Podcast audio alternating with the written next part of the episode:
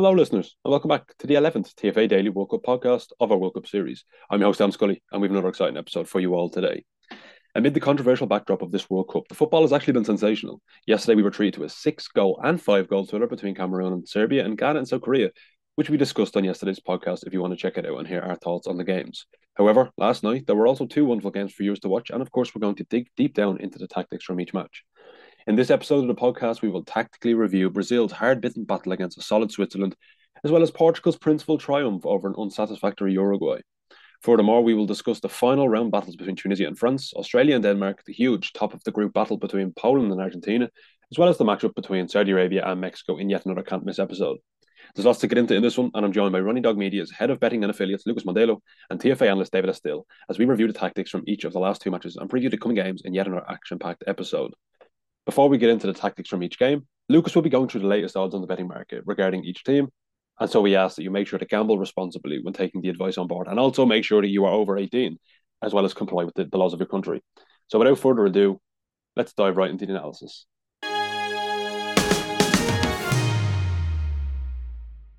David, Lucas, thanks so much for joining me today.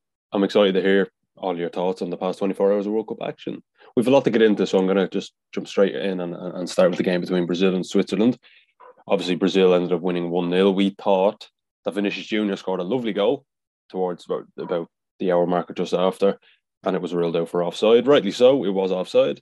And then, of course, Casemiro came up with the with the goods a couple of minutes from the end in what was an absolutely fantastic finish from from from a six, which is very impressive. I think I always saw Casemiro as a, a player who was a ball winner. He's a bit of a, to, to be cliche, a bit, a bit, of a destroyer in front of the back line, which he still is. Don't don't get me wrong. That's he still has probably his best abilities. But I've been really taken aback by just how good he has gone forward since he's moved to England.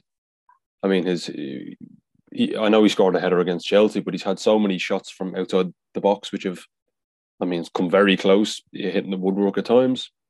His passing range is scary. I mean, how could it not be playing with Kroos and Modric for several, several years? I mean, you, your passing range would improve.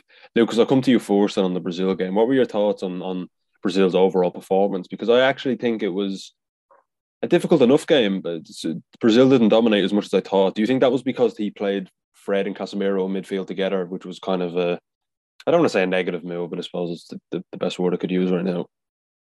Well, I think it reflects a bigger problem than you know. You have heard me saying this a few times already that Brazil doesn't play that often, you know, big games. And uh, after the first game, you had two big injuries with Danilo and Neymar.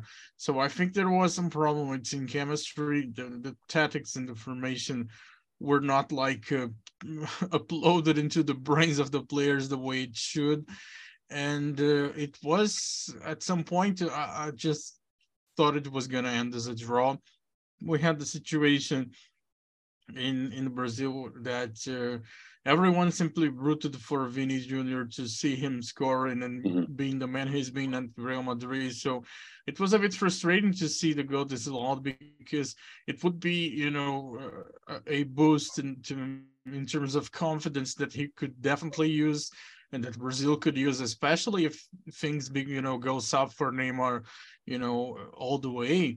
And uh, I think the collecting the points was ultimately very important, but it wasn't a very inspired performance overall.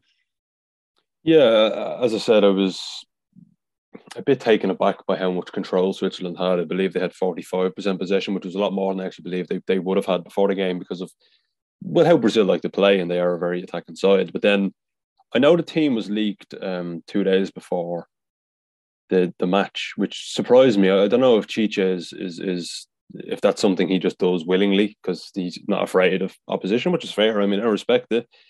But it's the the team sheets have been leaked to the media two two days beforehand in both of their World Cup games so far, and I saw that Fred would start, and I was a little concerned because Fred is his best qualities are off the ball, not on the ball. And when you're looking to dominate a game, like they well, they did technically still dominate yesterday with, with the overall share of possession, or the majority share. Sorry, um, I believe the Fred was maybe in uh, just a bit of a conservative option that didn't give them the control they would have needed. And then you saw when Bruno Guimaraes came on, he was incredible. He's an incredible midfielder. Newcastle got a steal when they bought him from Lyon, and he's unbelievable. And I think that especially next week against um, Cameroon, or sorry, the, the, this week, I, I, probably would start a double pivot of, of, of Bruno Guimaraes and and and and Casemiro. David, what what were your thoughts on, on Switzerland? Yeah, well, just just going back to that, I completely agree with you. I was surprised to see Fred and, and Casemiro together because, like you said, they're both really good defensive players. But I think because Switzerland had so much control, but they never they never really looked like going forwards. They sort of sat back a bit, particularly in the mm. second half. They, they sat back, they didn't really do too much. And that almost invited Brazil to put the pressure on, which I think is why Bruno came on, because Brazil knew that they needed someone to come on who could get forwards and use those spaces. And, you know, the number of times that Brazil were finding those spaces between Switzerland's lines, which is where the, the goal came from, in, in effect. They were able to, to play out wide with Vinicius Jr., that goal that was ruled out. You know, Switzerland leaving spaces open, Brazil using it. That was basically how it went. So I was surprised to see that. But I think, as I said, when, when Bruno came on, that really made the difference. Mm-hmm. And yeah, from Switzerland's point of view, um, yeah, like I said, they sat back. I thought they were they were a little bit too defensive. I was expecting a bit more from them, particularly after how they played in the in the first game. You know, with that quick passing and, and ability to break teams down. Um, but I don't think they did that against Brazil, and I was surprised because that was a game that the way it was at half time, you kind of thought if they go for it, they might have half a chance here. Um, so for me, I was slightly disappointed by uh, by Switzerland. Um, but on the on the day, perhaps the way the game went, it was the, the right result. And I said it was, it was a great goal by Casemiro. So you know, if you're going to to win a game, it's a great goal to win a game. Um, but yeah, it was coming based on how Switzerland was setting up for me. I agree. I, I do think Switzerland could have brought the game a little bit more to them. Um, you know, one thing I do want to say is about Manuel Akanji like Casemiro. Well, not, well, I knew Casemiro was a great player. I actually didn't realize how good of a player Manuel Akanji was before he went to Manchester City. I know he's ambipedal, meaning he can play with his left and his right foot. But his ability to break lines, I mean, he broke Brazil's line, his, their, their mm. pressing line so many times yesterday. He's an unbelievable centre half, especially on the ball. Um, and obviously working with Pep Guardiola, even though it's only been six months, has really, really helped them uh, develop so far as a, as a central defender. Lucas, round two is now over of the, the group phase. We're moving into round three, kicking off today, obviously, in just over an hour as of recording. Brazil were the favourites. Are they still the favourites in the in the eyes of the betting markets? Yes, the odds didn't really change. I wouldn't say they didn't change at all because I think after the first victory and considering the group situation, the markets pretty much anticipated this victory the same would ha- has happened with France. The the odds didn't change much. I guess the most significant changes that we haven't had in 24 hours was how Portugal odds became a little smaller, which reflects something that I had anticipated in our first edition of the podcast. They had odds of 19 to 1. Now it's just 12 to 1, which is almost a 50% drop and Belgium now has odds of 64% to sorry 64 to 1 which is a big number. It's like uh, they are behind Denmark and Croatia just so you can have an idea. That's unbelievable considering the yeah. the wealth of talent they have in the squad. And obviously you, you can see the reports. Apparently and again take it with a pinch of salt because reports are only reports but apparently several players have fallen out within the team. You could probably gauge the truth in it from the recent press conferences. I mean, Kevin De Bruyne was asked, "Will they win the World Cup?" He said, "No, they're too old." Then after the Canada game, Jan Vertonghen was asked, and he said something like, "The uh, we can't score because the attack is too old," or something along them lines. And now apparently they've all fallen out, and Romelu Lukaku, of all people, was working as some kind of like intermediate body between all the all the rowing. It looks as though Belgium have just completely capitulated at this World Cup in what is the end of their golden generation because this is it. You know, they, they have some good young players coming through, but they don't have the, they don't have the, the the players that like the, in the ilk of De Bruyne or Lukaku coming through who are who I would tip to be world class. I mean, I thought Charles de Ketelaere would be world class. He's gone to AC Milan from uh, Club Brugge and he hasn't really hit the ground running. I mean, he's struggling for game time for one. So I've been quite disappointed with him. So yeah, I, I, I've been incredibly disappointed with Belgium just over the last eight years, I'd say. This is their golden generation, and the best they did was third in the World Cup. Really disappointing. Um, on, your point on Portugal, though, Lucas, in the in terms of the odds in the betting market is, is pretty interesting because 19 to 1 before the tournament. I mean, me and you spoke about this. It was quite high considering the the, the talent they have within the squad. And I asked you actually, was Fernando Santos the, one of the reasons behind that and his pragmatic nature? But I'm, I'm happy to see they've, you know, they their odds have, have have lowered since then, down from 19 to 1 to 12 to 1. But we'll move on now to the Portugal game, of course. They beat Uruguay 2 0. Bruno Fernandes scored twice. Or did he? Yes, he did. You know, I don't want to. I don't want to get into. It. I don't want to get it's into. Not, silly, it's not Ronaldo's yeah. goal. No, no, I don't want to get into a silly debate, but on the, I mean, Piers Morgan still defending him on Twitter, which is is, he, I mean, unbelievable. It, it, I don't I, I don't see how it's defensible. Um, he clearly doesn't head the ball. Bruno Fernandes scored twice, and it was a nice. I mean, he deserved both goals. Uh, I'll come to you, David, on this. I was a little surprised with Uruguay because I uh, reading articles about Uruguay before the World Cup, I was led to believe that Diego Alonso was this progressive coach and they would play really nice football. And with, with, with the fullest respect to Oscar Tabarez for 12 years prior, or, or sorry, it was 14 years prior, um, I don't believe they played as well as they probably could have. They were extremely conservative throughout Tabarez's reign. Diego Alonso comes in. I, I, I don't see a difference. I mean, yesterday they they went back to a a five three two for the first time. Scott Martin, uh, the wonderful Scott Martin, wrote a piece about it on the TFA website. It was the first time Uruguay have used a back three in over a year. Alonso went back to a back three in this game, just looking to to, to, to sit deep, stop Portugal's attacking prowess, and it just didn't work in the end. No, and uh, I I was also quite disappointed with Uruguay. I, I expected a lot more from them. It's it's a difficult one because they've still got really good players, um, but they're aging, and it's as simple as that. You look at Diego Godin, you look at Luis Suarez, you look at Edinson Cavani. They are all realistically coming to the end of their careers now. Brilliant careers, but coming to the end of them, and like with like with anything in life, you know, you get to the stage where actually it all catches up with you a bit. And I think that's the problem with Uruguay. They sort of they sort of relied on that generation so long now. And this this tournament perhaps is just one too far. That's what they were saying in, in you know post match analysis on, on TV yesterday, saying it is perhaps just it's one tournament too far for Suarez, Cavani, Godin, um, you know, all those sorts of players. And you know, Suarez was a bit disappointing in the first one he he had a slightly more uh, conservative role, wasn't making so many runs forward. Uh, he was dropped yesterday, so Cavani could start. So they obviously were looking to try something different. They obviously weren't happy with the way they were setting up. I didn't really see much of it, too much of a difference. Um, yeah, it's it's a strange one because they've clearly got talent. I mean, Darwin Nunez is a brilliant, brilliant striker. Um, as a sort of wide forward, I think he's actually almost come into his own mm-hmm. in this tournament because he's used his pace to get behind defenses and to really create problems.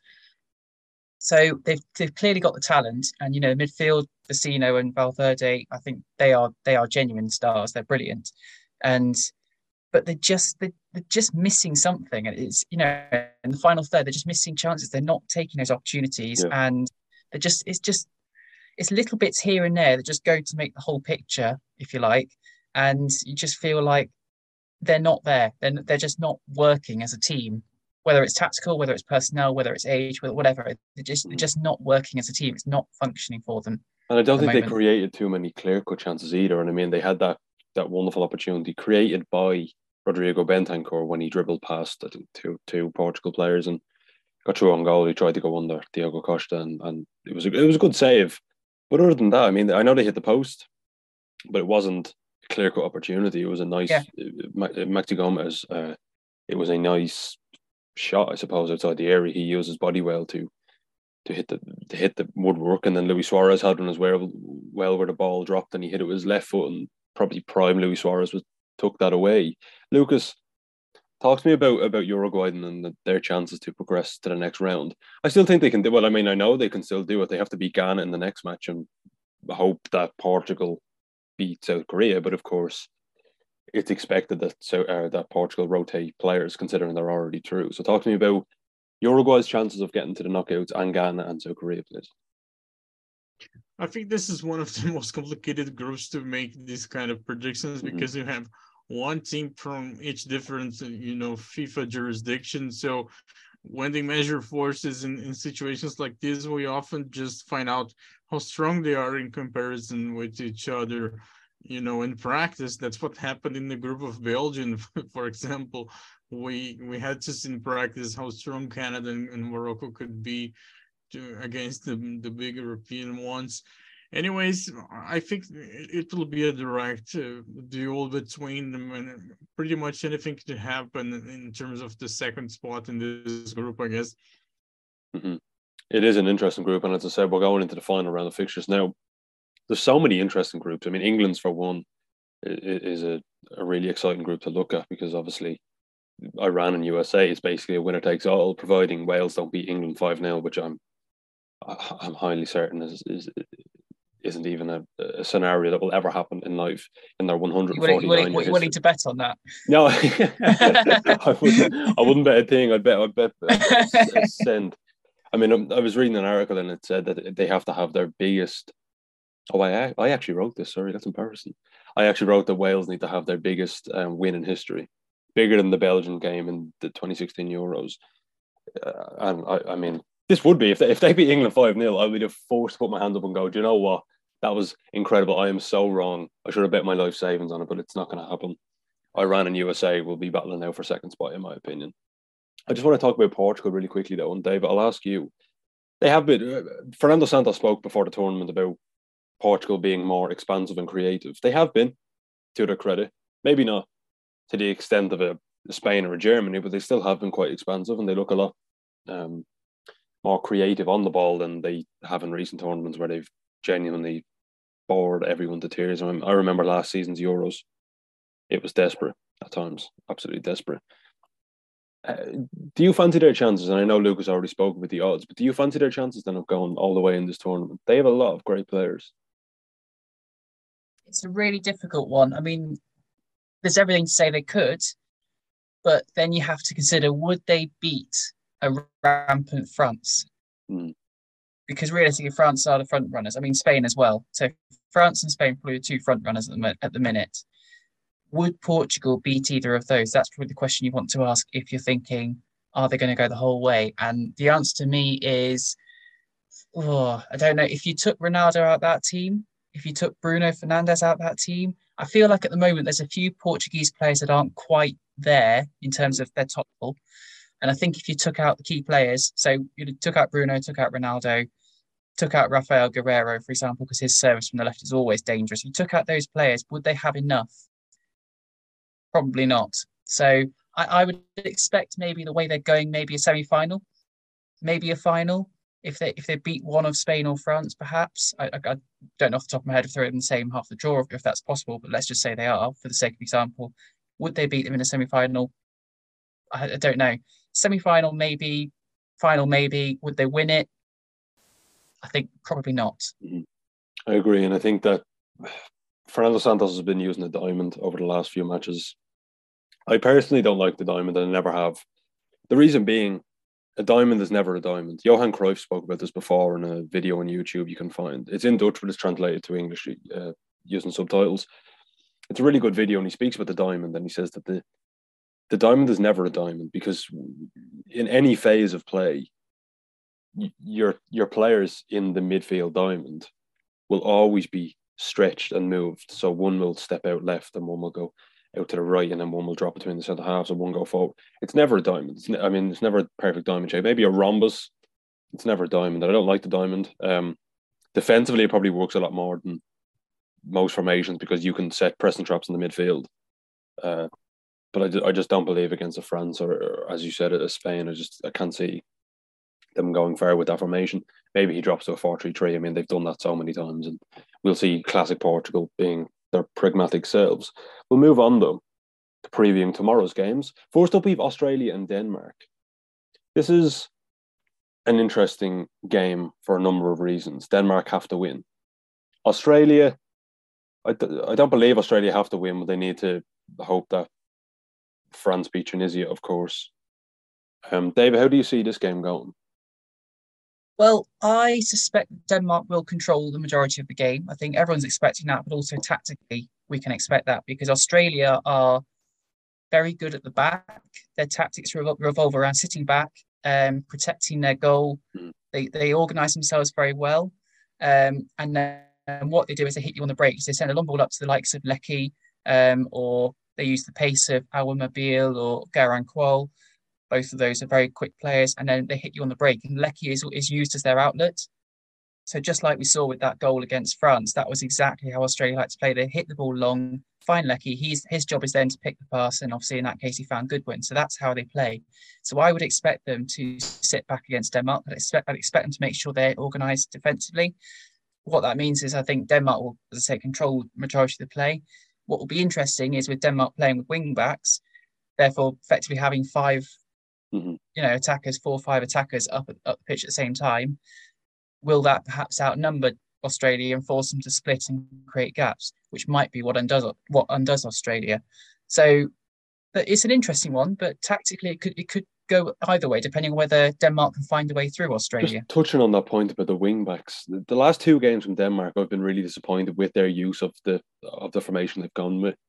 And it's not the case that the back three formations don't work. I just don't think it's worked well in this tournament for them. I'd actually wouldn't be surprised if they changed to a 4 3 3 maybe mm. give them a little bit more control in the midfield. You know, so as you said, but, but I could be wrong. I mean, they could go with wingbacks because they've they've done it and they've done it for a long time. Kasper Hjulmand used it at the Euros too to great success. I mean, they almost got to a final. They were just knocked out by by uh, Sterling after he dived. No, I'm joking.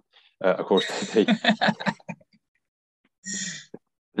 of course, so I, I I wouldn't anticipate a formation change, but I would probably like to see it because I think, especially as you said, Australia will sit deep and hit you on the break my worry with Australia is that against obviously they beat Tunisia 1 0, and okay, that's that's fair, but Denmark are a different animal. And you saw against France, when they're sitting deep, they can be picked apart by quality, and it's not their fault. I mean, you can have the best tactics in the world, quality will always try and, I mean, will 99% of the time will outdo tactics. You you just you can't. I mean, you've guys like Eriksen in, the team that can unlock defenses with with his eyes closed. So I think Australia will find it really difficult. As I said, a point would be an incredible result for them because I would expect France to beat Tunisia. Um, we'll move on now though too. Yeah. Actually, I'll come to you, Lucas, first on the on the odds in this game. Are, are Denmark the favourites? Yeah, I mean, as much as as Argentina is considered the favorite team against Poland right now, you have odds of 1.53 on average for Denmark to win against Australia and the 1.5 for Argentina. So pretty much. What about Tunisia and France then? Well, I think this one is tricky. France has similar odds here with 1.46 on average to win.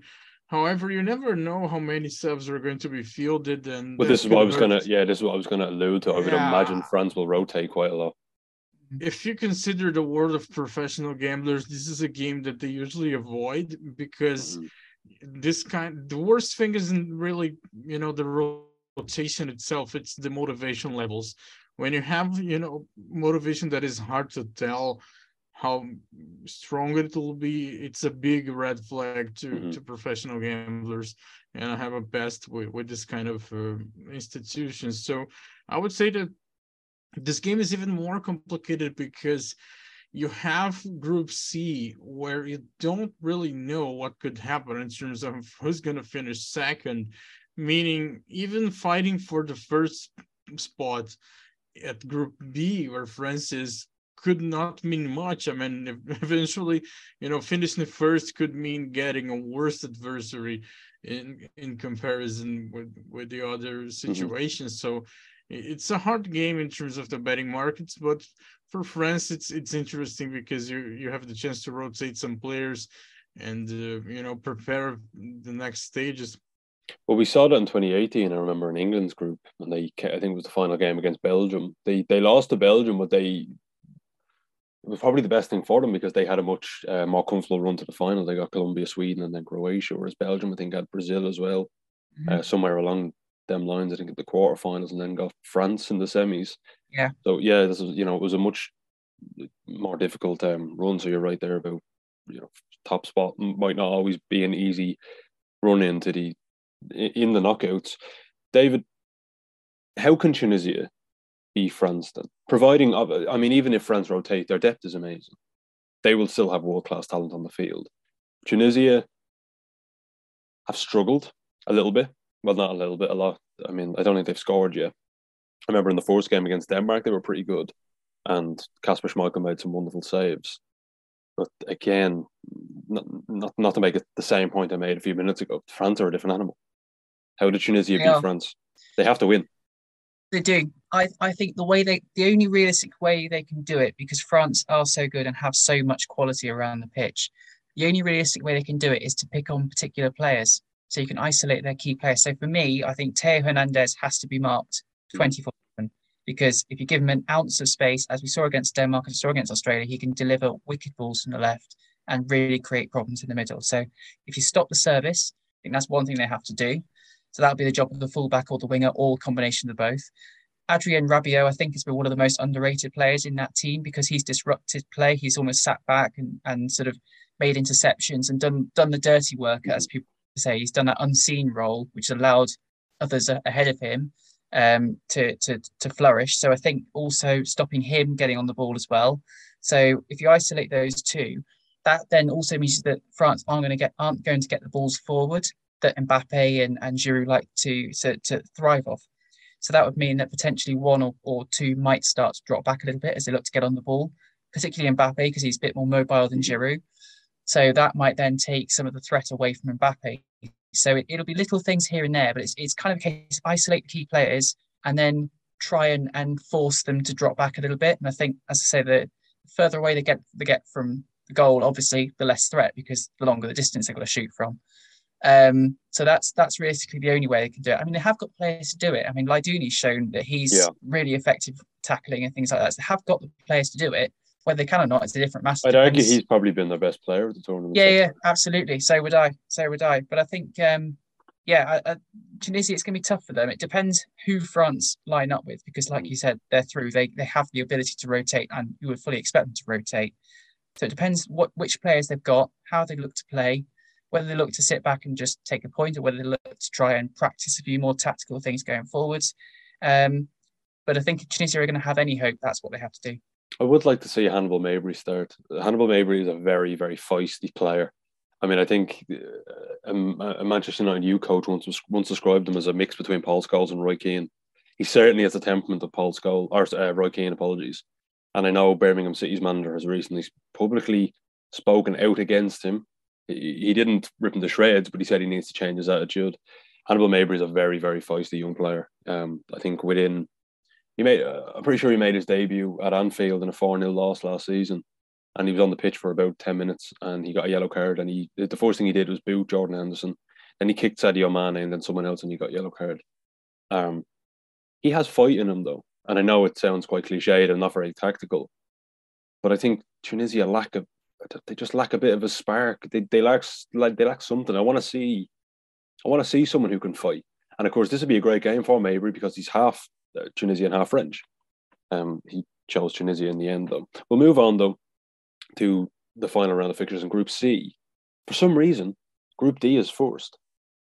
Uh, that did annoy me, but anyway, we'll move on to Group C now, which is the seven o'clock fixture uh, tomorrow, UK time, of course. And again, this is a really, really, really interesting group. If Poland can take points off Argentina and Saudi Arabia beat Mexico, Argentina bow out of the World Cup. Lucas, they were one of the favourites coming into the tournament, Argentina. What are odds looking like now in, in, in the eyes of the betting markets, considering they're I mean, Poland haven't conceded a goal yet, and they've looked okay, you know, defensively especially. Well, the odds have recovered some some value in the sense of um, actually it's the opposite because when the odds get smaller, you lose value mm-hmm. in technical terms. But uh, after the Saudi Arabia fiasco, the odds were really different than, than before the tournament. They were the favorites together with Brazil. Yeah. and now they are the fourth team most likely to win the cup in the eyes of the markets behind Brazil, France, and Spain. They have very close odds compared with England, but still, I think that four odds of nine to one as they have, it's still a long shot, and, and the odds are about right in in this sense. I won't get much into how these things should be calculated, but in the in terms of the outrights market right now, I would say Brazil has very small odds that don't represent value. France has decent odds, Spain too, and Argentina would be, you know, a no go for me at this time. I'm surprised, especially because yeah, I'm just I'm surprised that they have better odds in England at this moment in time. I know you said they're quite similar, but you said they're still a fourth favourite to win the competition. After the Saudi Arabia, Arabia game and England's 6 2 thrashing of Iran, and even against USA, I don't think England were ever in that much danger from the Americans. I'm surprised that they're not. Or could you could you give us maybe some enlightenment on why Argentina would still be the favourites in that situation? Is it just is it just messy? it's a phenomenon that uh, is is common in the World Cup, which is overestimation of teams with some big history.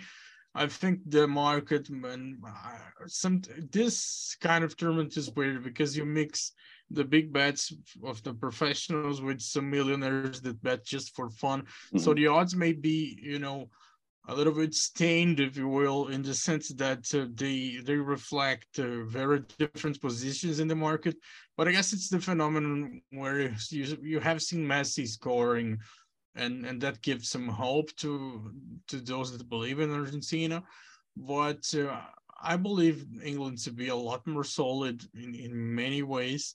So to me, it's nearly outrageous to see Argentina with, with odds so close to England, and uh, this is often related to to rivalries or me not liking Argentina, which is uh, a whole different story. But in the region where I live in Brazil, people are really close to to Argentines, and uh, you know sometimes there are some some problems between the Brazilian team and the local teams here.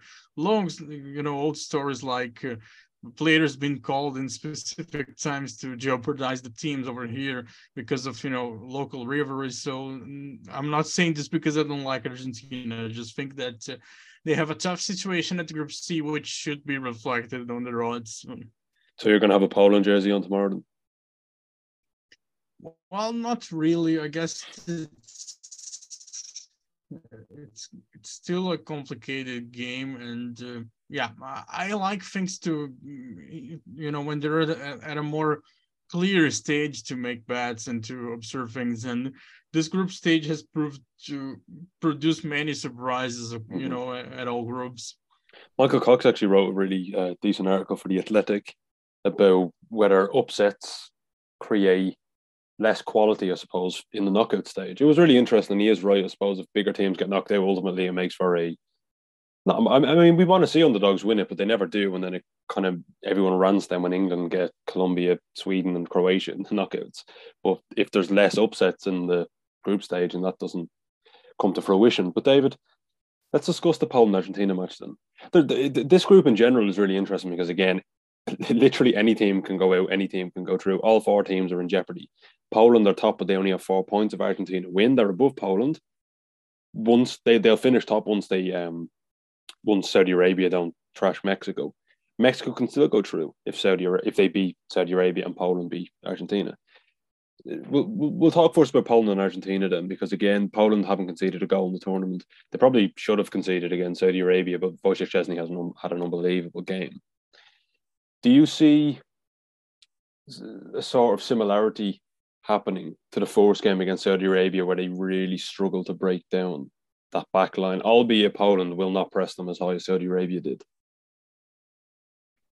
Yeah. Um, yes, I mean Saudi Arabia have been really strong defensively, mm. and but Poland did, did well to break them down. I mean, the second goal obviously was was a gift.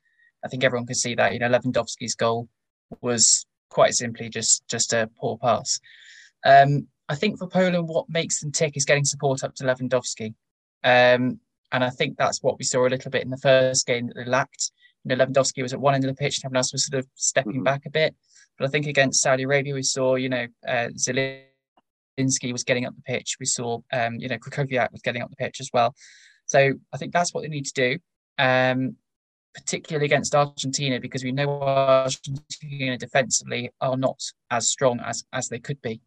So for me, I think uh, in order to have a chance of beating Argentina and, and topping that group and making it into the knockouts, they have to get support up to Lewandowski. If they don't, he'll become isolated and Argentina will find it very simple uh, to cut him off, which will, I think, then just just completely make it not impossible for Poland to win the match, but certainly if you take Lewandowski out of the game, Poland struggle. Um, so that, yeah, it'll be tough for, for Poland, but they can do it if they play the right way. Touching on your point actually about uh, in the first game against Mexico, I remember doing the podcast at the time. Poland played with a 6 3 1 at times. Uh, and you're right, they had no support for Lewandowski up front. Against Saudi Arabia, they used Arkadiusz Milik, uh, and they were much better going forward. Again, they probably shouldn't have kept a clean sheet looking at the XG and looking at the overall chances. I mean, Saudi Arabia missed the penalty ultimately. But they were far better going forward. Whereas against Mexico, I don't remember one clear cut opportunity bar the penalty from Lewandowski. Um, yeah, so yeah, agree. yeah. So I yeah. think they they will playing with Milik up front alongside Lewandowski gives them much more of a, an attacking threat. I hope we don't see the same kind of game plan as they used against Mexico. I actually this might be controversial because I understand the Poland are top of the top of the group right now. I don't think I think Poland are probably the favourites to go out with the competition alongside Mexico. Saudi Arabia will use a similar game plan that they used against Argentina because Mexico will want to dominate possession just like Argentina did. Against Poland, Poland didn't care about possession. They, they wanted to sit deep and defend. And that doesn't really suit Saudi Arabia's game. This one does. I think they'll beat Mexico. I'd expect Argentina to be able to use their quality, even if it's just a like like we saw against Mex- Mexico, Messi using it a lovely finish into the bottom corner. I'd expect Argentina to beat Poland, and then we'll see Poland bowing out of the competition. Lucas, David, thank you so much for joining me today. This was a great chat. To all the listeners at home, I hope you enjoyed too. Make sure to tune in tomorrow as we review all of the action from Tuesday, as well as tactically preview the final round fixtures from Group E and F with some stellar games to come. So make sure to check back in for that and share the podcast too, as it really helps us grow. Thank you for listening, and goodbye for now.